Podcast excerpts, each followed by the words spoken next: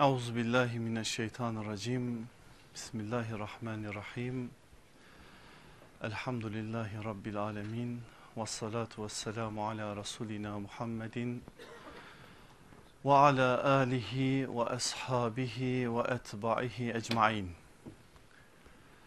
Şehadet bir çağrıdır nesillere ve çağlara demiş bir güzel insan. Kendisi de o çağrıya uyarak o güzel kervana katılmış. Biz o kervanı Adem'in çocuklarından itibaren biliyoruz. Risalet davası, iman davası kurbanla yürüyen bir dava. Bu davanın kurbanları bu işin bereketi. Onun için Habil'le başlamış bu yürüyüş. Aleyhissalatü vesselam Efendimiz'e gelene kadar binler belki bu kervana dahil olmuş. Adını bilip bilmediğimiz niceleri o güzel yürüyüşte gerilerini almışlar. Aleyhissalatü vesselam Efendimizle beraber daha işin ilk günleriyle birlikte peygamberin evinden bir kurbanı okuyoruz biz siyer sayfalarının içerisinde.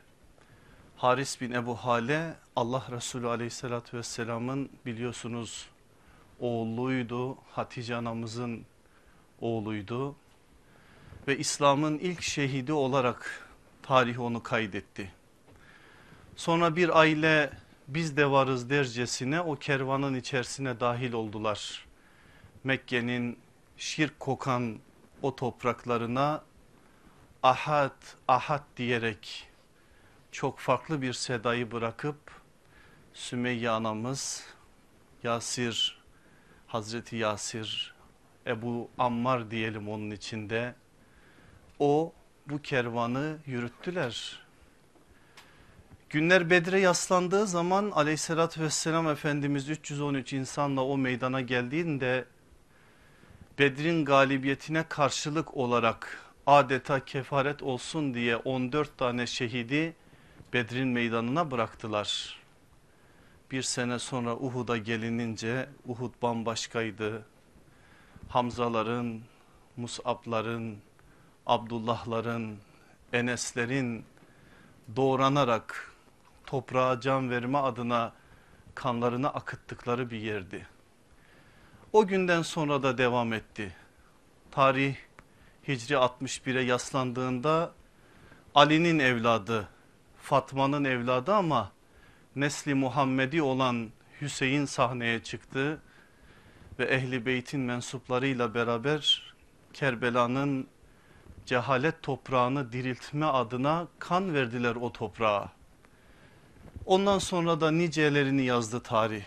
Adları Hasan oldu, adları Metin oldu, adları Abdullah oldu, adları Esma oldu, yaşları 17 idi. Gelinlik yerine şehadet elbisesi giyinerek gittiler. Ve adları Abdullah Molla oldu. Allah şehadetini kabul etsin. Bize Bangladeş gibi bir yeri bir daha hatırlattı. Yürek coğrafyalarınızda böyle bir yerde var. Biz de varız dercesine. Son iki isteğini istemiş. Demiş ki beni hac ihramlarıma kefenleyin.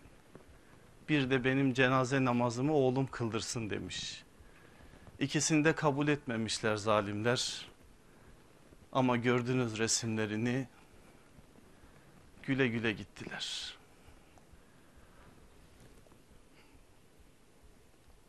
Allah şehadetini kabul etsin. Vallahi sorsanız bana gitmek mi zor kalmak mı? Evet gitmek zor ama kalmak bin kat daha zor. Rabbim onların yolundan şehitlerimizin o güzel yolundan bizleri ayırmasın. Onlar hayatlarına imanlarını şahit kılarak ve bu işin altını da kanlarıyla imzalayarak bu işin kurbansız olmayacağını bir kez daha öğrettiler bize. Ruhları şad olsun. Allah onların taşıdığı o bayrağı ötelere taşımayı da bizlere nasip eylesin. Bu vesileyle sizlere bir kez daha bir hakikati duyurmak isterim canım kardeşlerim. Osmanlı'nın yıkıldığı günden itibaren dikkat buyuruyorsanız bizim düşmanlarımız dıştan değil. Artık dışarıdan açıkça bizim karşımıza çıkıp ehli küfrün küfrü temsil ederek bizimle mücadele edecekleri noktasında benim bir kanaatim yok en azından bu yakın tarihte. Ancak içimizden olan süreti haktan gözüken adı Ahmet olan adı Muhammed olan adı şu olan adı bu olan ama ehli küfrün bile yapmayacağını ümmete yapmayı reva gören nicelerini gördük ve görmeye devam ediyoruz. Dolayısıyla bizim feraset ve basiret adına Allah'tan çok talepte bulunmamız lazım. Eğer Allah'tan hakkıyla korkarsak Allah bize Furkan verecek. Hakla batılı birbirinden ayırt edecek. O güzelliğe bizi öyle eriştirecek. Duamız olsun. Mevla bizlere hakkıyla korkmayı ki onun adı ittikadır. Onun adı takvadır biliyorsunuz. Onu bir elbise olarak edinmeyi bizlere nasip eylesin. Öyle ki Allah'tan hakkıyla korkalım ve onun nuruyla bakalım meselelere. Kimileri sadece duvarın üstünü önünü görürken biz basiret ve ferasetle inşallah duvarın arkalarını görelim. Ve bizlere süreti haktan gözüküp bazen yanımızda namaz için bile duran ama gönlü küfür için çarpan, gönlü küfür adına hizmet noktasında bir şeyleri düşünen insanlara karşı şuur ve bilinç nasip eylesin ve ümmetin birliğini, dirliğini bir an önce sizlerin ve bizlerin vesilesiyle inşallah görmeyi ve o günlere ulaşmayı nasip eylesin. Aziz kardeşlerim bugün bu ders silsilemizin bir yönüyle bir devamı sayılabilecek bir derse inşallah beraberce misafir olacağız. Bu mukaddimeden sonra ben nasıl anlatacağım onu da bilmiyorum. Öylesine bu meseleyle girdim yüreğimdeki o acıyı sizlerle paylaşma adına. Allah hakkıyla anlatabilmeyi inşallah bana nasip etsin. Hepimize de hakkıyla anlayıp kavrayıp yaşamayı kolaylaştırsın inşallah. Bir bereket olsun gelin Resulullah sallallahu aleyhi ve sellemin bir duasıyla başlayalım. Bugünkü konumuzla da direkt alakalı bir dua Ebu Davud'da ve başka hadis kitaplarında geçen aleyhissalatü vesselam Efendimizin sığındığı Allah'tan bu manada yardım istediği bir duayı da biz de dersimizin serlevhası olarak belirle, belirleyelim. Diyor ki Efendimiz Allah'ım cehenneme gitmeme sebep olacak fitnelerden, cehennemin azabından, zenginliğin ve fakirliğin şerrinden sana sığınırım. Allah bizlere de bu duayı bir hayat ilkesi olarak, bir hayat yürüyüşü olarak inşallah nasip eylesin. Her cümlesi Peygamber aleyhissalatü vesselamın mühimdir. O cevamiul kelimdir. Her sözüyle bize çok şey söyler. Ancak duanın son cümlesi bugün bizim direkt üzerinde duracağımız bir konu. Zenginliğin ve fakirliğin şerrinden sana sığınırım. Demek ki zenginlik ve fakirlik hem şer olabilir hem hayır olabilir. Nereden çıkarıyoruz bunu? Şerrinden sığındığına göre tek taraflı olmaz bu. Dolayısıyla cevamiül kelim olan yani az söz ile çok şey söyleyen aleyhissalatü vesselam Efendimiz bunu söylediği zaman bunu da söylemiş oluyor. Zenginlik hem hayır hem şer, fakirlik hem hayır hem şer. Nasıl olur peki? Allah sana zenginliği ikram etmiş, bir mal vermiş, bir servet vermiş. Sen onun kıymetini biliyorsun, karunlaşmıyorsun. Ben zekamla kazandım demiyorsun. Ben ben ben demiyorsun. Allah Allah diyorsun. Allah bana ikram etti. Allah bana verdi. Allah beni emanetçi kıldı diyorsun. Ve o malı Allah yolunda bir şekilde kullanıyorsun. Allah'ın hoşnut olacağı yerlere sevk ediyorsun. Mal seni cennete taşıyan bir vesile oluyor. Sen mala mahkum olmuyorsun. Mala hakim oluyorsun. Malı sırtında taşımıyorsun. Malın sırtına biniyorsun. Dolayısıyla mal senin altında burak oluyor ve o burakla cennete doğru yani selam yurduna Darus Selam'a doğru yürüyorsun. Oldu sana hayır. O malı bir ömür sırtında taşıyorsun. Kaybolma gitme korkusuyla yanıp tutuşuyorsun. O biriktirme arzusu seni çok yanlış yerlere sevk ediyor. Korka, korkuyorsun bitecek korkusuna sürükleniyorsun. Bir ömür mala bekçilik yapıyorsun sonra da varislerine bırakıp gidiyorsun. Oldu senin için şer. Fakirliğe gelin fakirlik Allah sana takdir etmemiş rızkın bu kadar. Ya Rabbi şükürler olsun ya verseydin fazla verseydin ve azsaydım deyip mahrumiyeti nimete dönüştürüyorsun. Her şekilde o haline şükrediyorsun. Fakirlik oldu senin için hayır.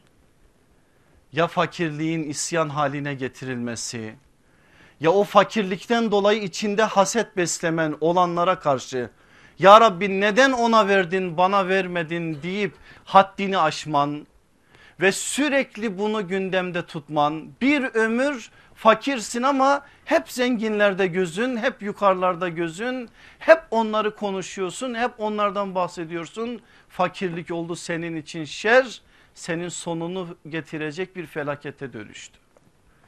Demek ki şer de olması mümkün hayır da olması mümkün. İkisinin de fakirlikte zenginlikte iki taraflı bir biçimde yürüyor ve bu konuda da bize çok önemli şeyler söylüyor. Bakın bir büyük insan büyüklerin büyüğü adını söylediğiniz zaman titreyeceğiniz bir insan. Kimden bahsettiğimi şöyle bir tahmin edin. Ömer'den bahsediyorum. Hazreti Ömer'in bir sözünü aktarayım size. Bu sözün üzerinde biraz düşünelim. Diyor ki o büyük insan sabır ile şükür iki güzel deve gibidir. Ben birine bineyim de hangisine binersem gam yemem. İster sabır devesine ister şükür devesine birine bineyim ama hangisine binersem hiç önemli değil. Ne diyor Hazreti Ömer? Dediği belli. Allah sana mal vermiş. Senin mala karşı şükrün o malı Allah yolunda harcaman. Hani şükür malın kendi cinsindendir ya o mala karşı sabır aslında o malı Allah yolunda bir şekilde infak etmek Allah'ın hoşnut olacağı yerlere sevk etmek. Allah sana fakirlik vermiş fakirliğe karşı da sabrediyorsun fakirliğe karşı sabır senin şükrün oluyor aslında. Dolayısıyla orada da önüne bir ikram ilahi olarak çıkıyor. Artık sen ha sabır devesine binmişsin ha şükür devesine binmişsin fark eder mi? Etmiyor. İkisi de senin için ikrama dönüşüyor. Hal böyleyse eğer bir Müslüman nasıl mülkiyet düşmanı olabilir? Bir Müslüman başka bir Müslümanın elindeki güzelliklere karşı nasıl haset besleyebilir? Bir Müslüman böyle bir uyarı ortadayken nasıl dünyevileşebilir? Ama ne yazık ki hepimizin hastalığıdır dünyevileşme. Zor mu? Çok zor. Öyle buralardan kürsülerden anlatılacağı kadar kolay bir mesele değil. Dünyevileşme bir hastalıktır. İnsanın mal ile imtihanı çok büyük bir imtihandır. Gerçekten baş başa kaldığı zaman hayatın içerisinde o imtihanı yüzünün akıyla verile, verecek adanın adamın eli de öpülür ayağı da öpülür. Dolayısıyla bu konuda öyle çok da altını doldurmadan sözler söylemek insanı mahcup eder. Onun için biz dünya ahiret dengesi adına her daim bir rehbere ihtiyaç duyarız. Bu alan rehbersiz asla anlaşılmaz. Bakın bizim kelam alimlerimiz peygamberlerin gönderiliş gayelerini sayarlarken beş tane gaye sayarlar. Bunlardan bir tanesi dünya ahiret dengesini göstermektir. Peygamberlerin gönderiliş gayelerinden bahsediyoruz dikkat buyurun. Kulluk o gayelerden bir tanesi. Tebliğ o gayelerden bir tanesi. Güzel örnek o gayelerden bir tanesi. İtiraz kapısını kapamak o gayelerden bir tanesi. Beşinci gaye olarak da dünya ahiret dengesini göstermektir. Çünkü rehbersiz anlayamazsınız. Okuyorsunuz Kur'an'ı eliniz ayağınız dünyadan çekiliyor. Kur'an size öyle şeyler söylüyor ki Allah'ın o azabını dünyaya dalanların başına gelecekleri okuduğunuz zaman eliniz bir işe gitmiyor. Efendimizin bazı sözlerini duyuyorsunuz çakılıp kalıyorsunuz yerinizde. Ama Allah Resulü aleyhissalatü vesselam fiili anlamda bir rehberlik yapıyor size. Bu işin en ideal halini en kamil misalini numune imtisal diyorlar ya eskiler en güzel örneğini ortaya koyuyor o mübarek ve mutahhar hayatıyla. Siz ancak o hayat çerçevesinde meseleyi anlıyorsunuz. Diyorsunuz ki demek ki bu iş ancak Allah Resulü aleyhissalatü vesselamın cihana bıraktığı o derin izler anlaşıldığı zaman anlaşılabilir. Yoksa okuyorsunuz İbrahim suresi 3. ayetini sizi duvardan duvara vuruyor. Ve dünyevileşmeyi derin bir sapıklık olarak sapkınlık olarak ifade ediyor. O ayeti duyup da dünyaya el uzatabilecek iman sahibi olur mu bilmiyorum. O ayeti okuyup da dehşete kapılmamak mümkün olur mu bilmiyorum. Ama Resulullah sallallahu aleyhi ve sellem o ayetleri okuyor arkasından kendi de bazı şeyler söylüyor. Sonra da bana bakın örneklik bende bu noktada en ideal hali size ben öğretirim diyerek işin ideal halini gösteriyor. Bakıyoruz mesela dünya sevgisi bütün kötülüklerin başıdır diyor. Peki sevmese insan dünyayı, dünyaya karşı itibarı olmasa nasıl yaşayacak dünyada? Ama Resulullah'ın hayatına bakıyorsunuz. Mülkiyet edinme fıtri bir olgudur diyor aslında Allah Resulü aleyhissalatü vesselam o kutlu sözlerinde. İnsan yaşlandıkça iki duygu insanın içerisinde gençleşir diyor. Daha fazla yaşama arzusu ve dünya malına karşı ilgi. Yaşlandıkça artıyor bunlar yaşlandıkça artıyor. Niye peki?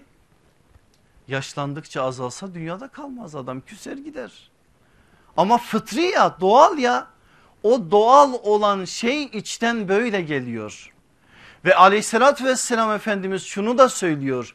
Eğer dünyaya Allah herhangi bir değer vermiş olsaydı inkarcılara sineğin kanadı kadar bir su içirmezdi. Bunu da söylüyor. Peki öyleyse eğer bir tarafa çekiyor sizi götürüyor. Ondan sonra başka bir sözüyle bir tarafa çekiyor. Adeta gergiye getirir gibi bir teyakkuz halini size telkin ediyor. Sonra işin en güzelini en doğrusunu söylüyor. Bu söylenenlerin çerçevesinden bir söz söylesek desek ki nasıl bir şey söylüyor? söylediği belli. Aslında Kur'an'dan ilham alarak söylüyor. Oraya geleceğiz. Ama söylediği şey belli. Nedir? Mülkiyet bir Müslüman için savaşılacak bir alan değildir. İki, mülkiyet bir puta dönüştürülecek bir şey değildir. Aslında Allah Resulü'nün de Kur'an'ın da bize verdiği temel ahlaki ilke bu. Ne onunla savaş ne o manada Allah'ın ikram ettiklerine karşı aklında zihninde bir şeyler oluşsun. Biliyorsunuz Müslümanların içerisinde de garip garip düşüncede olan insanlar türedi. Bu son dönemler bu modern hayat bizi daha nasıl savuracak nerelere götürecek ben de bilmiyorum ama Müslüman sosyalistler Müslüman komünistler diye hiç iki taraf bir araya gelmeyecek ve yakışmayacak hiçbir şekilde de bir şekilde bir hizaya getirilmeyecek kelimeleri duymaya başlıyoruz Müslümanların içerisinde. Neden? O rehberlik ihmal edildiği için. Çünkü sen bir taraftan baktığın zaman sanki Resulullah'ın sözleri öyle anlaşılıyor gibi. Diğer taraftan baktığın zaman da kapitalist bir düşünceyi savunacak bir duruma geliyorsun. ama işin itidalini, dengesini, her şeyin en kamil halini gösteren Resulullah sallallahu aleyhi ve sellem bize gösteriyor. Okuyalım mı iki tane ayet beraberce? Bakın Rabbimiz ne söylüyor? Aslında ne kadar açıkça söylüyor da biz anlamama adına işi nerelere götürüyoruz?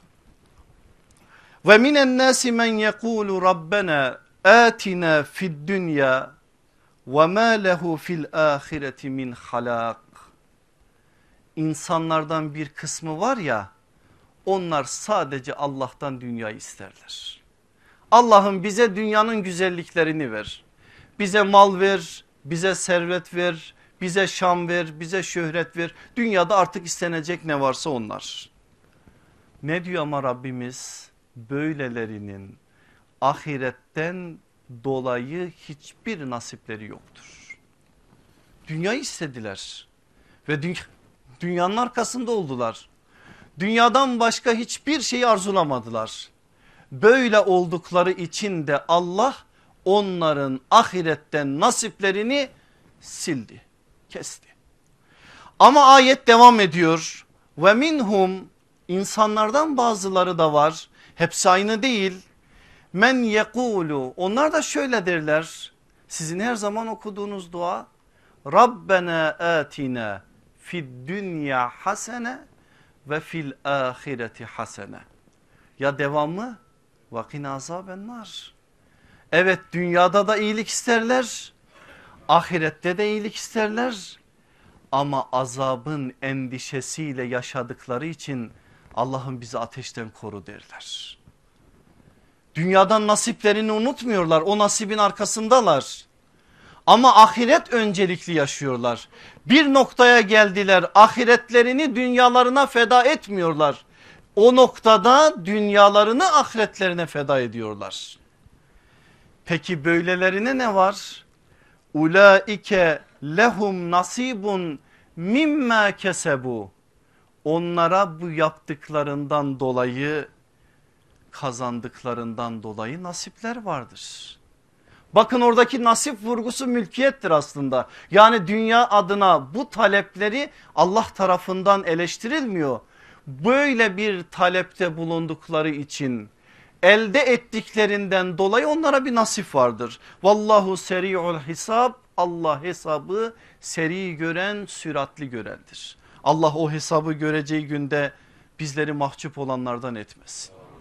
Ne dedi Rabbimiz? Ne iptal etti mülkiyet hakkını ne de mülkiyeti bir puta dönüştürdü. Peki nasıl çıkar Müslümanların içerisinden şöyle bir kafa? Elimden gelse bu sözümü bazı kardeşleriniz hatırlayacaklar kim söyledi diye. Elimden gelse alırım elime bir çivi o lüks otomobillerin kapılarını kaportalarını çizerim. Niye arkadaş? Niye? Mülkiyet düşmanı ya. Niye böyle yapıyorsun dediği zaman modeli de hazır. Ben Ebu Zer gibi davranıyorum. Hay sen Ebu Zer'e kurban olasın. Ebu Zer böyle mi davranmış? Kim size Ebu Zer'i böyle anlattı?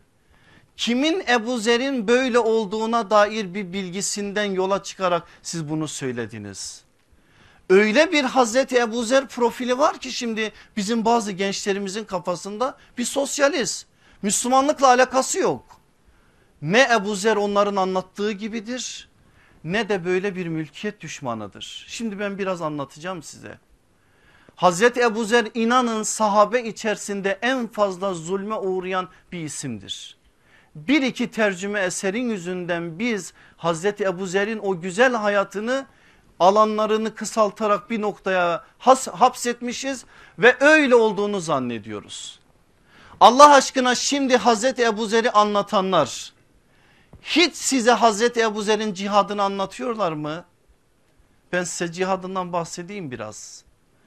Efendimiz'e gelip iman ediyor ilk günler. Gifar kabilesinden Ali'nin refakatinde biliyorsunuz gidiyor Darul Erkam'a.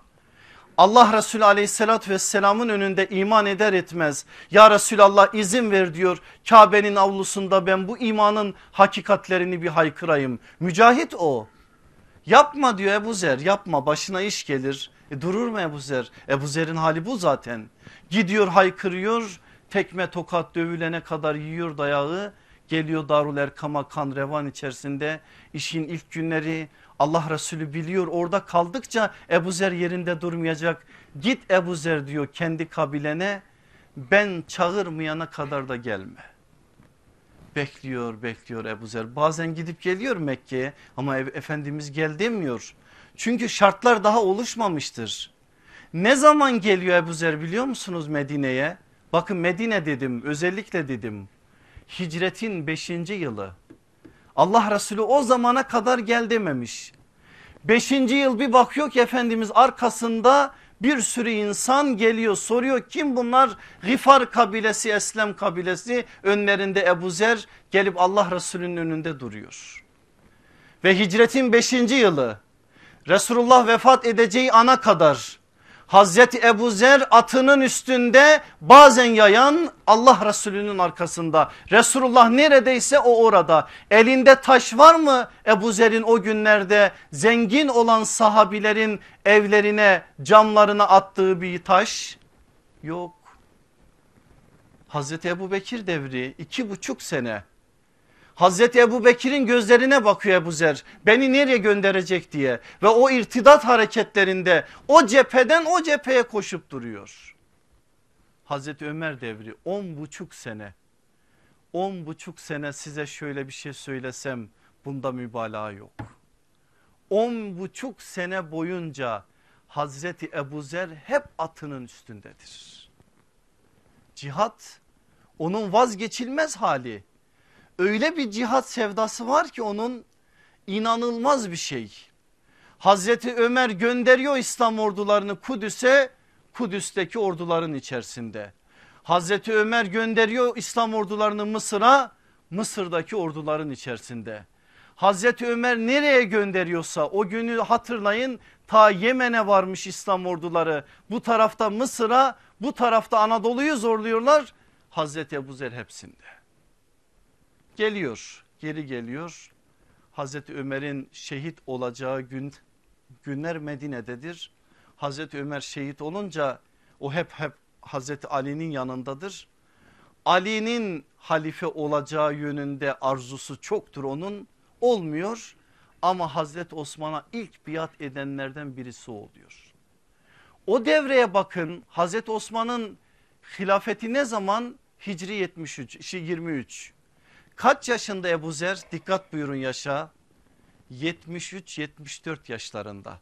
Hazreti Osman hilafete geldiği zaman Hazreti Ebu Zer'in yaşı bu 73-74 yaşlarında ve yine atının sırtında bu sefer Ammuriye fetihlerinde yani Anadolu'ya geliyor Afyon Emirdağ arası biliyorsunuz oradaki fetihlere katılıyor. Arkasından Kıbrıs'a gidiyor yine Kıbrıs fetihlerinde adını o topraklara da bırakıyor. Peki ne zaman eline taş alıyor? Ne zaman ki İslam toplumunda israf artıyor. Valiler işi gevşetiyor. O Ömer'in disiplini biraz çözülmeye başlıyor. Hazreti Ebu Zer'in elinde o zaman taş vardır. O zaman dilinde kenz ayeti vardır. O yaşına kadar yapmadığı bir şeyi çünkü yapacak bir zemin yoktu İslam dünyasında ama o zaman işler farklı bir noktaya kaymaya başlayınca bunu yapıyor ki bu yaptığı süre onun hayatının 5-6 yılını sadece oluşturuyor. Yazık günah değil mi biz şimdi Hazreti Ebu Zer'i anlatınca sadece orayı alıp da hayatının tamamını dikkate almamak. Resulullah'ın dünyasına sizi bir daha götüreyim. Ebu Zer Allah Resulü'nün dünyasında nedir onu biliyorsunuz. O Mesihil İslam'dır. O yeryüzünde İsa'nın verasıyla zühdüyle gezen birisidir. Size hadis okuyorum. Resulullah Ebu Zer'i bize böyle anlatıyor. Tek başına yaşayan, tek başına ölecek olan, tek başına dirilecek olan, tek başına bir ümmettir. Ama başka bir noktaya getireceğim sizi. Geliyor bir gün Allah Resulü'nün yanına. Kaynaklarını da vereceğim ki hadise gidin müracaat edin. Ya Resulallah diyor zenginlerle bizim halimiz ne olacak diyor. Ne oldu Ebu Zer diyor. E onlar mal kazanıyorlar Allah yolunda infak ediyorlar. Biz ondan mahrumuz. Biz bir şey yapamıyoruz. E onlar bundan dolayı sevap kazanıyorlar biz bunu alamıyoruz. Ama aynı şekilde onlar bizim gibi namaz kılıyor, oruç tutuyor, cihada çıkıyorlar, sevap alıyorlar. Biz de bunlar yapınca sevap alıyoruz ama onların yaptıklarını yapmadığımız için birçok sevaptan mahrum oluyoruz. Ebu Zer diyor sana bir şey öğreteyim. Sen onları oku. Onları okudukça sen de aynen onlar gibi hatta onlardan daha fazla sevap kazanacaksın. Merakla ya Resulallah nedir diyor.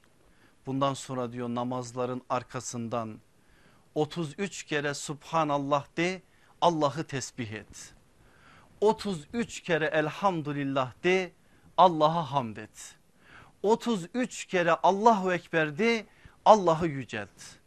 Sonra la ilahe illallah vahdehu la şerike lehul mülk ve lehul hamd yuhyi ve yumit bazı rivayetlerde bazılarında yok ve huve ala kulli şeyin kadir cümlesiyle bitir.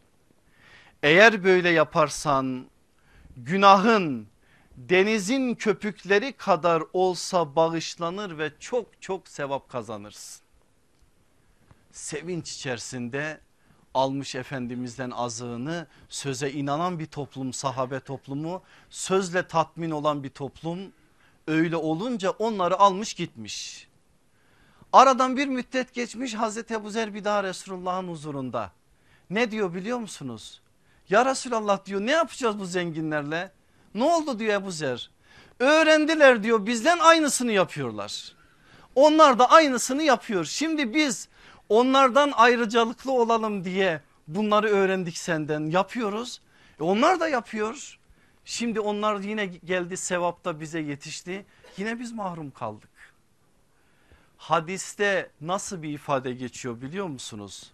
Kaynağını vereceğim dedim ya. Müslim'in mesacit 142. Ebu Davud Vitir 24. Darimi Salat 90 buralara bakabilirsiniz. Aynen ifade şöyledir. Bu zengin kardeşlerimiz bizden bu hayrı aldılar. Mülkiyet düşmanı olsa zenginlere kardeşlerim diye hitap eder mi Hazreti Ebu Zer?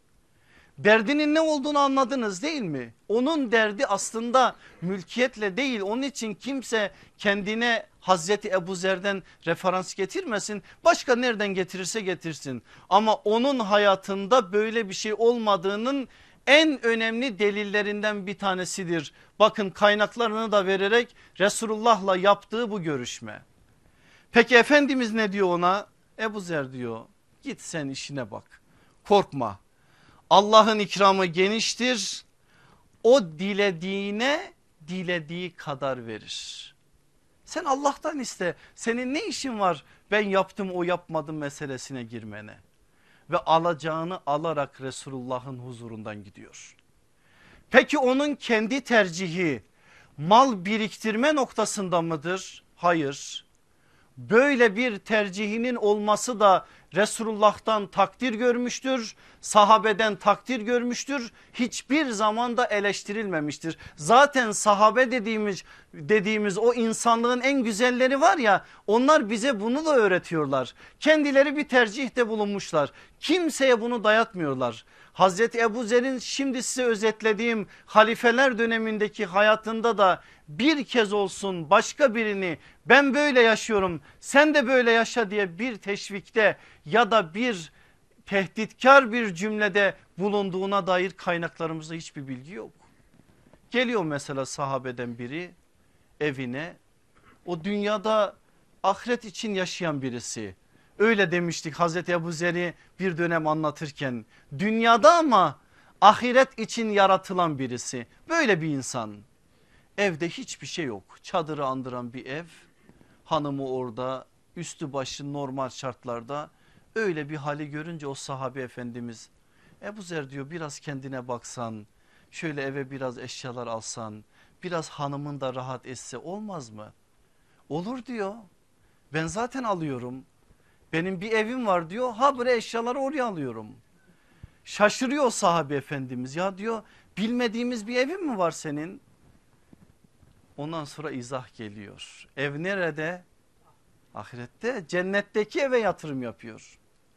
Ve şunu söylüyor o sahabi efendimize. Allah Resulü aleyhissalatü vesselam dedi ki ben hayattayken nasıl bıraktımsa eğer ashabım benim bıraktığım gibi olursa cennette bana en yakın olacak olanlar onlardır. Ben bunu kendime ilke edinmişim. İstiyorum ki Resulullah beni nasıl bıraktıysa ben onun yanına da öyle gideyim. Onun için benim dünyayla bir alakam yok. Ve Hazreti Ebu Zer böyle yürüyor.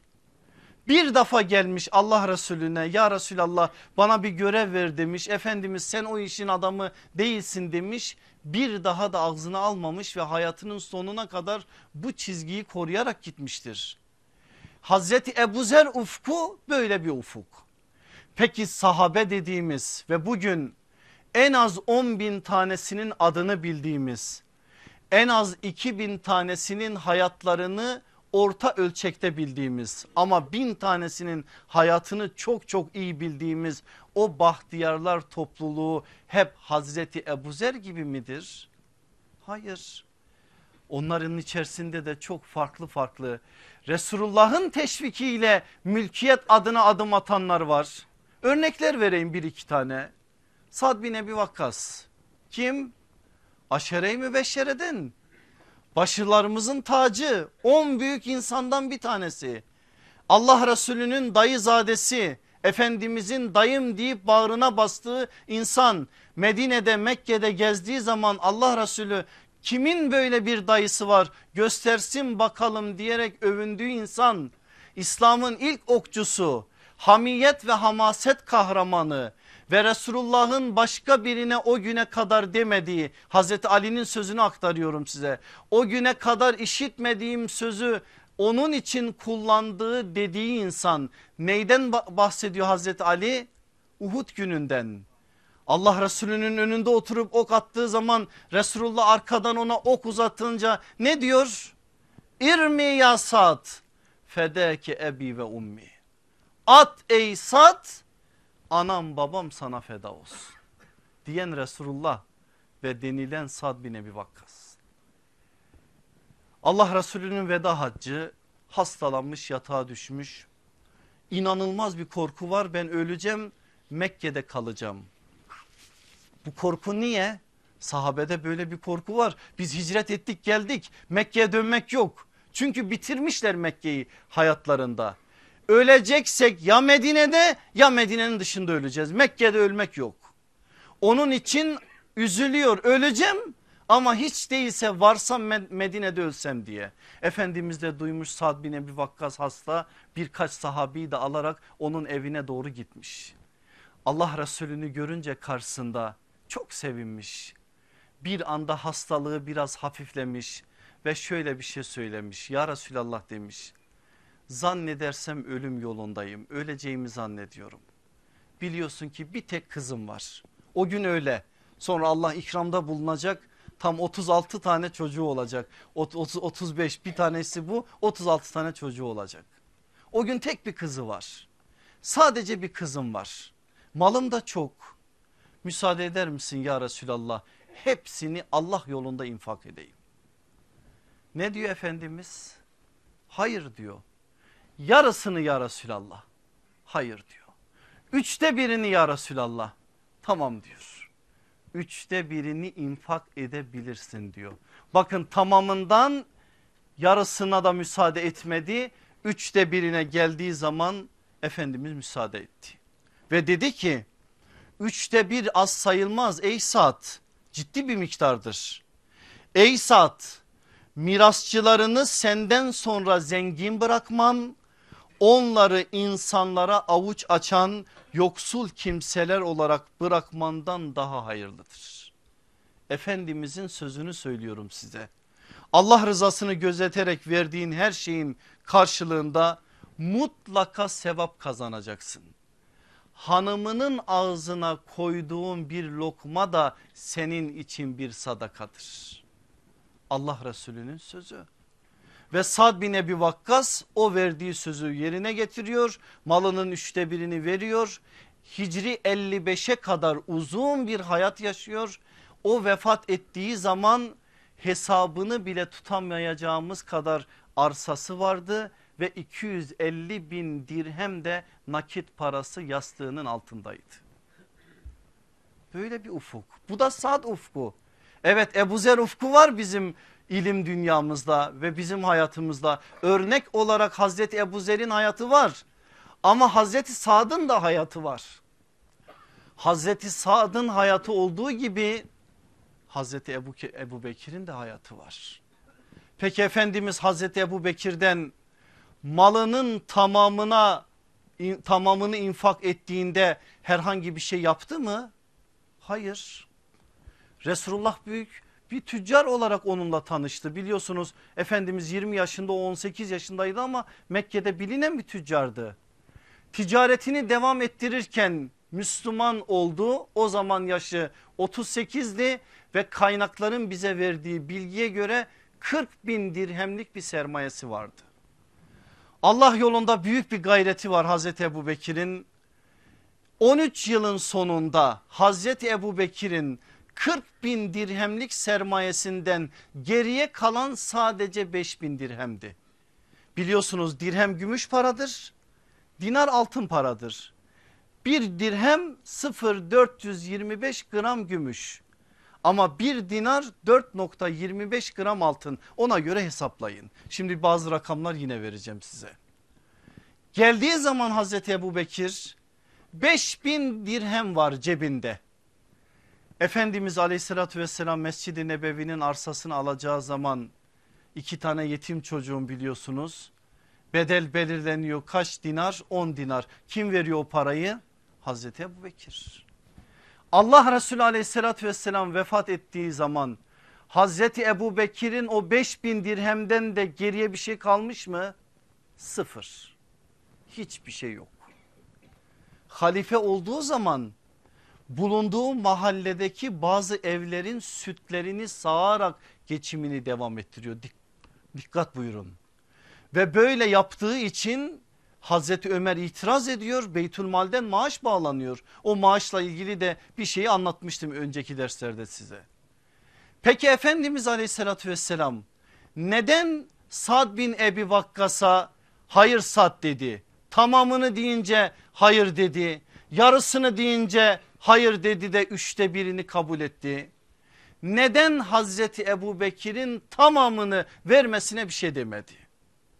Neden Efendimiz aleyhissalatü vesselam tevbesi Kur'an'a giren isim verilmeden övülen ve gerçekten inanılmaz derecede takdir gören ben doğrulukla kazandım diyerek tarihe geçen o büyük insan Kab İbni Malik tevbesi kabul edildiği zaman Resulullah'ın huzuruna geldiğinde ya Resulallah malımın tamamı dedi Efendimiz kabul etmedi. Yarısı dedi kabul etmedi. Sad gibi üçte biri deyince kabul etti. Neden onun da kabul edilmedi de Hazreti Ebu Bekir'den kabul edildi?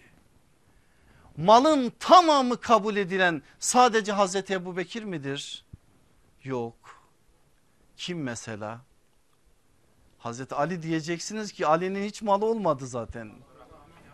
Abdurrahman İbni Af'ın bir kez edildi ama sonra yine zenginleşti o.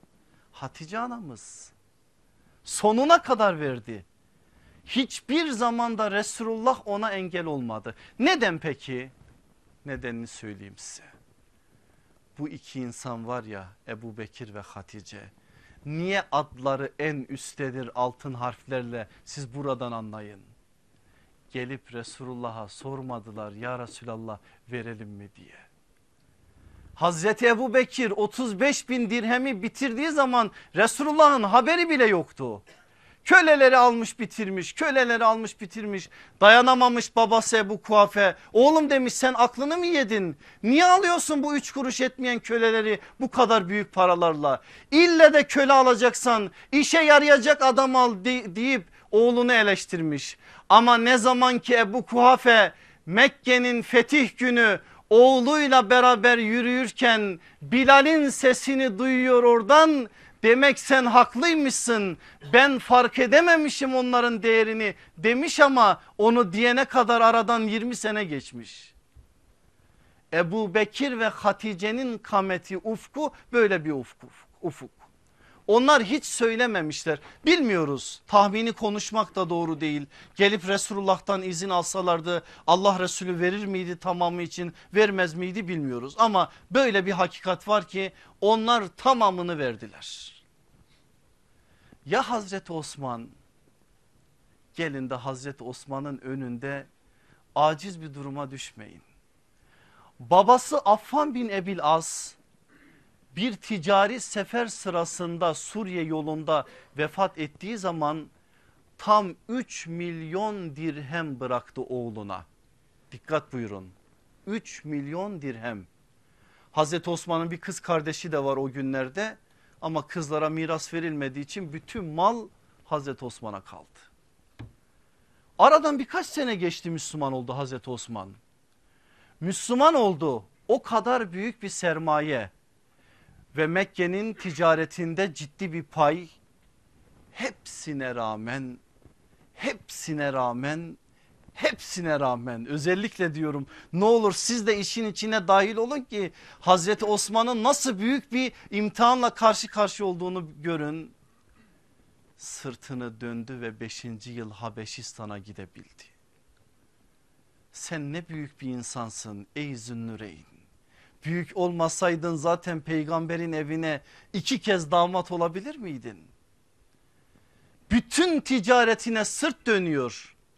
O büyük sermayeye rağmen Habeşistan'da tam 7 yıl kalıyor. 7 yılın sonunda Habeşistan'da ticaret yaptığı yoktur. O malını orada neredeyse büyük bir miktarını tüketiyor. Dönüp geliyor direkt Medine'ye. Allah Resulü aleyhissalatü vesselam diyor Rume kuyusunu cennet karşılığında kim alacak? Osman. Cennet karşılığında zorluk ordusunu kim donatacak? Osman. Her hayırlı işte Osman, her hayırlı işte Osman. Ve o Osman Hazreti Ebu Bekir'in hilafet günlerinde Medine'nin kıtlığı var o günler. 700 develik bir kervan gelmiş bütün tüccarlar Hazreti Osman'ın evinin etrafında bize sat diyorlar. Hazreti Osman diyor ki ben sattım. Kime sattın diyor. Neye aldınsa yüzde onun fazlasına bize sat. 10 dir dirhemi 11'e bize sat. Sattım diyor. 12, 13, 16'ya kadar çıkıyor. Yüzde 60 kar veriyorlar. Hazreti Osman diyor hiç boşuna zorlamayın ben sattım. Ve aldığım parayı siz asla veremezsiniz. Diyorlar ki tüccarlardan bazıları herhalde Osman kara borsacılık yapıyor fiyatı arttırmak için böyle yapıyor. Gidip emir el müminine şikayet edelim. Varıyorlar Hazreti Ebu Bekir'in yanına. Böyle böyle diyorlar. Hazreti Ömer'i de alıp yanına geliyor. Osman diyor niye satmıyorsun? Ben sattım ey emir el müminin. Nasıl sattın? Üstündekilerle birlikte bütün hepsini Medine halkına infak ettim. Allah 1'e 700 veriyor. Var mı başka veren? Varsa ona satalım. Allah 1'e 700 verdiği için ona sattım diyor. Allah ticaretini bereketlendirsin diyor. Sonra Hazreti Osman döneminde kendi hilafet yıllarında öncesinde Hazreti Ömer döneminde devlet başkanı olmasına rağmen ticaretini devam ettirirken o ticaretinden yaptığı infakların haddi hesabı yok. Peki 82 yaşında kendi evinde şehit edildiği zaman geriye ne kadar mal bırakmıştır? Ah, size bir liste vereyim. 30 milyon 500 bin dirhem, 150 bin dinar, bin deve, 200 bin dinar değerinde gayrimenkul. Kaynak İbn Sad. Bu kadar vereceksin ve bu kadar kalacak. E Allah vaat etti 1'e 700 verecek. Hep o tarafta değil burada da verir. Allah adına ve Allah namına sen verirsen böyle bereketlenir işte. En güzel örneğidir Hazreti Osman. Bir tane değil siz bakın diğer sahabilere de böyle zengin olan ticaretle uğraşan mesela Talha İbni Ubeydullah onun hayatına bakın. Efendimizden birçok sahabi birkaç tane lakap almasına rağmen Resulullah yaptığı o büyük cömertlikten dolayı Bazen Talha'ya Talhatul Hayr dedi. Hayırlı Talha. Bazen Talhatul Cud dedi. Cömert Talha. Bazen Talhatul Feyyat dedi. Feyzi bereketi çok olan Talha. Bazen Talha, Talhatul Cevvat dedi. Hayırlarda cömertlikte sınır tanımayan Talha dedi ki çünkü her birinde Hazreti Talha insanı hayran bırakacak kadar infakta bulundu. Cemel'de şehit olduğu zaman onun bıraktığı miras da 30 bin dirhemdi. 30 milyon dirhem affedersiniz. Bunun 2 milyon 200 dirhemi ile 200 bin dinarı nakit diğeri ise çeşitli mallardan oluşuyordu. Bunlar bize neler söylüyor? Bir şeyler söylemesi lazım bilmiyorum söylediklerini anlayabiliyor muyuz ki anlıyoruz inşallah. Mülkiyetin aslında fıtri bir hak olduğunu Resulullah kendi mübarek ellerinde yetiştirdiği o ashaba bunu gösteriyor. Ve onlar hiçbir zaman böyle bir fıtratla savaşmıyorlar.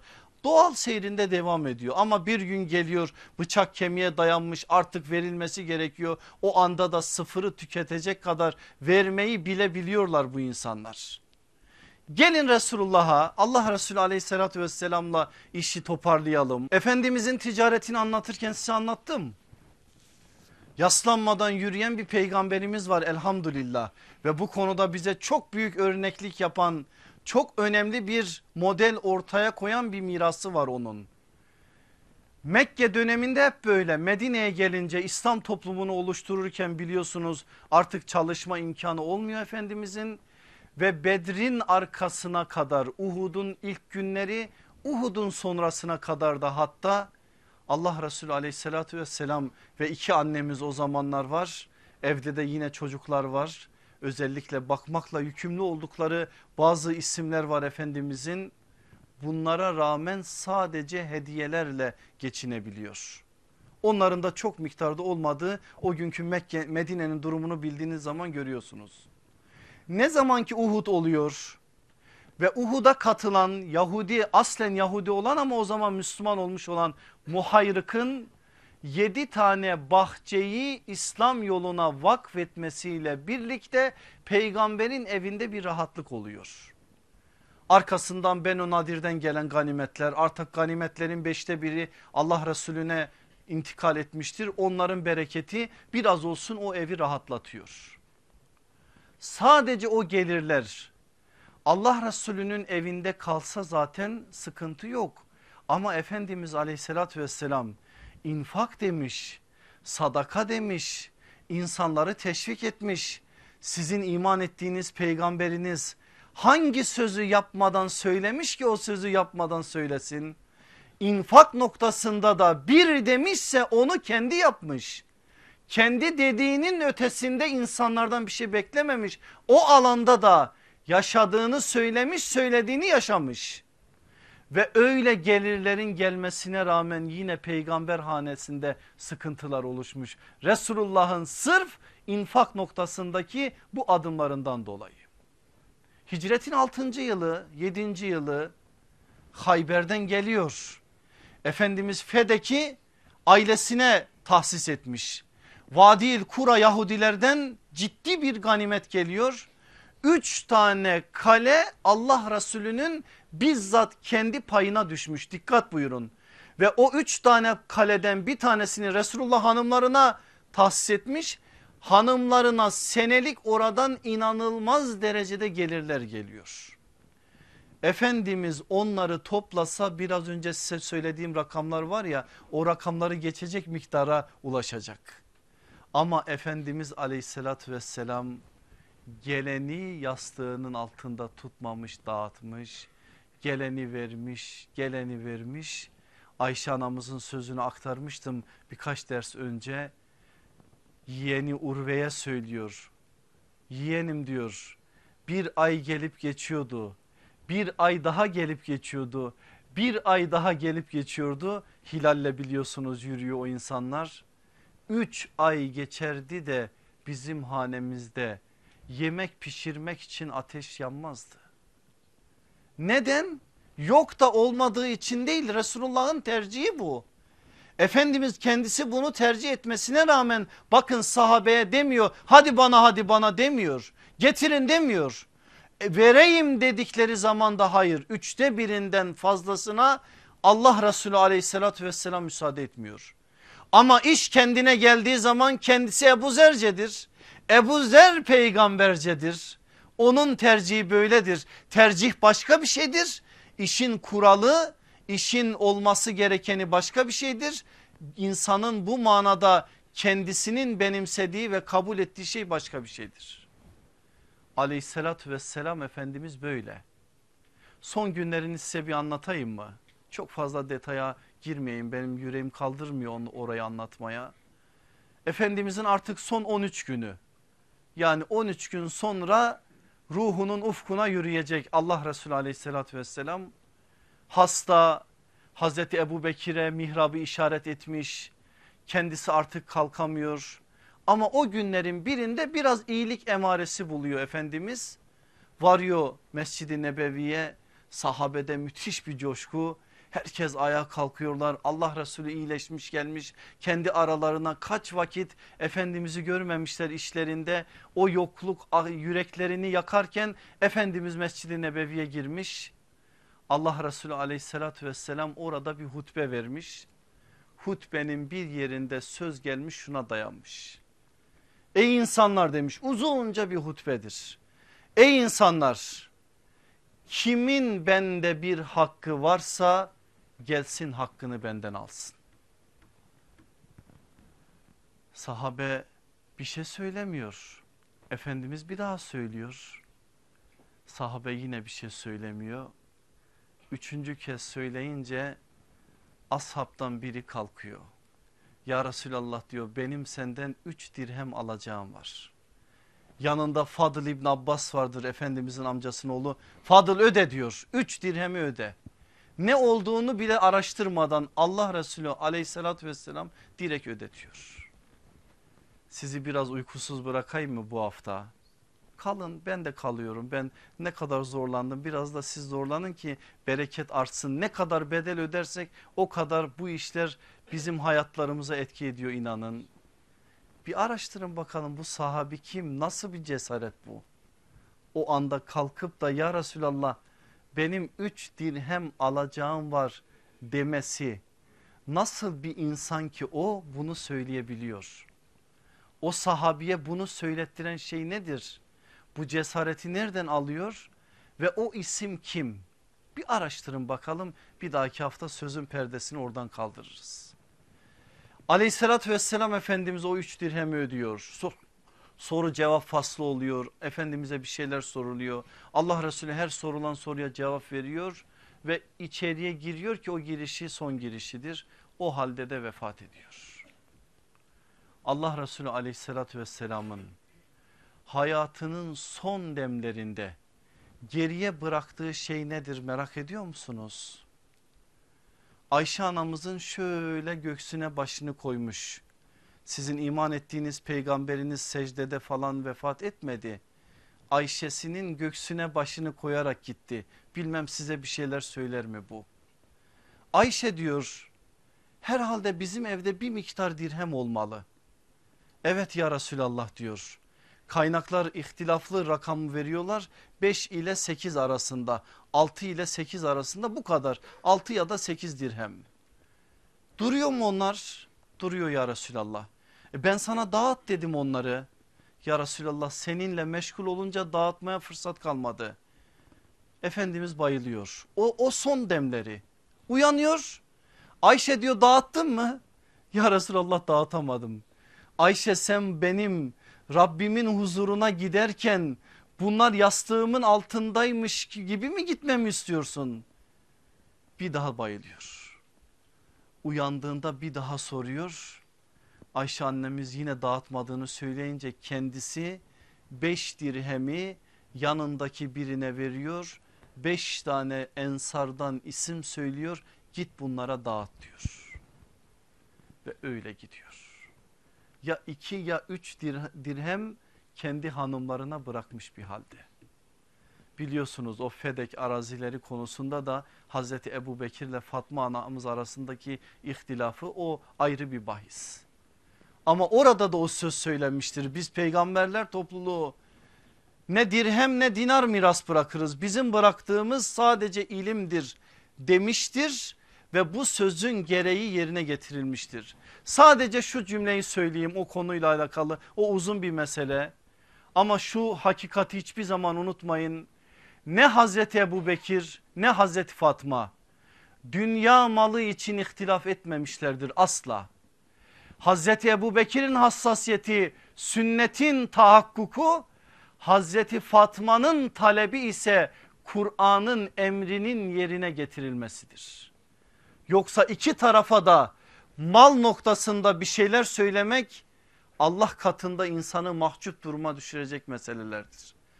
Dikkatli olup bu konuda gereği neyse olması gerekeni konuşmak en doğru olandır.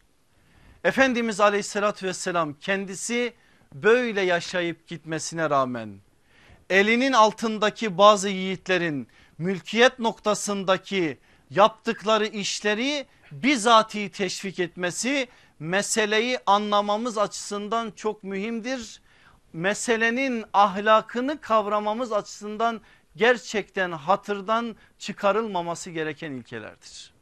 Ne dedim ben aslında bu derste söylediğim şuydu. Sahip değil şahitsin. Malik değil malikül mülke abdsın. Bunu bil. Eğer sen şahit olduğunu bilirsen hiçbir zaman sahip gibi davranmazsan elinin altına Allah binleri milyonları milyarları vermiş ne olur?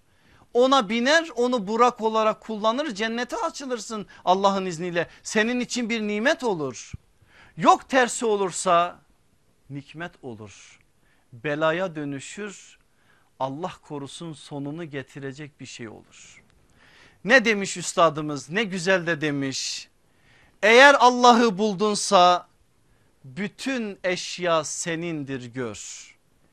Eğer malikül mülke memluk isen onun mülkü senindir gör. Malikül mülke memluk musun onun kulu musun? Dünya senin. Eğer Allah'ın kulu değilse dinarın kulusun, eşyanın kulusun, dirhemin kulusun bir hadis bu da kadifenin kulusun, elbisenin kulusun, üniformanın kulusun, şunun kulusun bunu kulusun. Ama Allah'ın kuluysan eğer sen eşyanın hakimsin. Son sözümde bir dua olsun ama duayı yapan da Abdullah İbni Mesud olsun. Bakın ne diyor o büyük insan. Allah'ım azdıran zenginlikten şaşırtan fakirlikten sana sığınırım.